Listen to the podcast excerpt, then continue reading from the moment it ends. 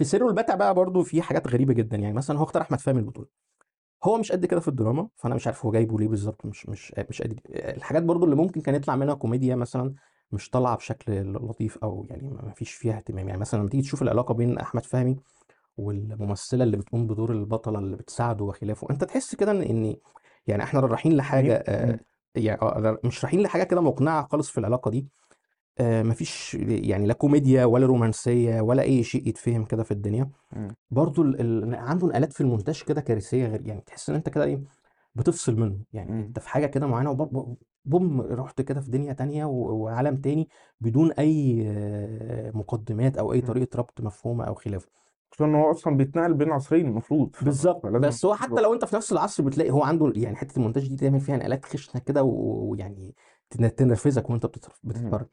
برضه زي ما قلت لك هي مشكلة الحس الفنيه دي بتبان بقى في مشاهد معينة. يعني مثلا آه من يومين المشهد اللي هو اتقتل فيه الشيخ آه اللي بيقوم بدوره الشاعر آه آه اليساري الجخ آه الجخ. آه أنا المشهد ده ضحكني. يعني هو آه، خد الطلقتين كده وقام راجع لورا ويعني تحس كده ان أنت بتتفرج عارف أنت أفلام مثلا دراكولا لما يضربوه بالنار فيفضل. موجود أو فأنت يفصلك. يعني يعني بتضحك أصلا من المشهد رغم المفروض بقى إن ده مشهد درامي مؤثر يعني وخلافه. فده يعني مثال للإخراج السيء مثال مم. للتأليف السيء مثال لإن مفيش أي نوع من أنواع ال- ال- البديهيات. الناس بقى بتمسك في حتة إن هو مش عارف ال- الشوز الأديداس اللي ظهر في على رجلين الجنود وما كانش موجود أكيد أيامها وخلاف. الحاجات دي أنا بالنسبة لي أبسط مشاكل يعني يعني دي مش مش مشاكل خالد يوسف. ده دي حاجات ممكن تعدي خالص وممكن يبقى لها أمثلة يعني في في في, في أفلام حتى عالمية.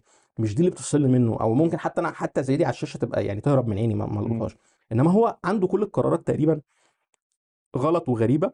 آه، مؤخرا طبعا في ترند بقى اللي هو التريقة على على الممثلة التونسية اللي طالعة في دور ال- عالمة المصريات عالمة المصريات الساخنة اللي طول الوقت لابسة آه، آه، هدوم ضيقة وخلافه هو برضو يعني أنا ما عنديش أي مشاكل. يعني الناس تقعد تقول لك أصل ما ينفعش في أنا ما أنا والله ما بتكلم من آه. المنطلق ده. أنا بتكلم بس أنت أنت جايبها كده ليه؟ تمام؟ وإنها مش عارفة تمثل.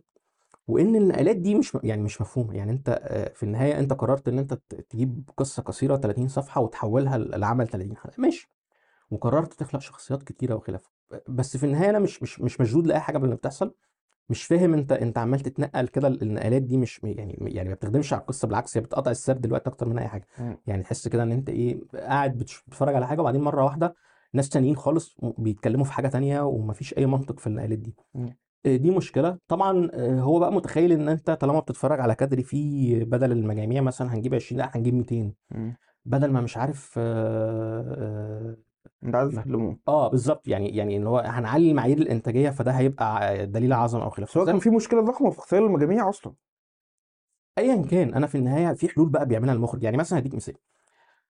انت صعب تجيب 200 400 واحد آه، شكلهم أجنبي وبيتقنوا التمثيل وهيتحركوا مجاميع ماشي مفهوم. بس ممكن انت وانت بتخرج الأربعة خمسة اللي ظاهرين في وش الكادر دول مم. تختارهم كملامح ه focus و ك attitude عليهم. بالظبط. إن أنا ما أفصلش منك بقى إن أنت هتجيبهم فرنسويين.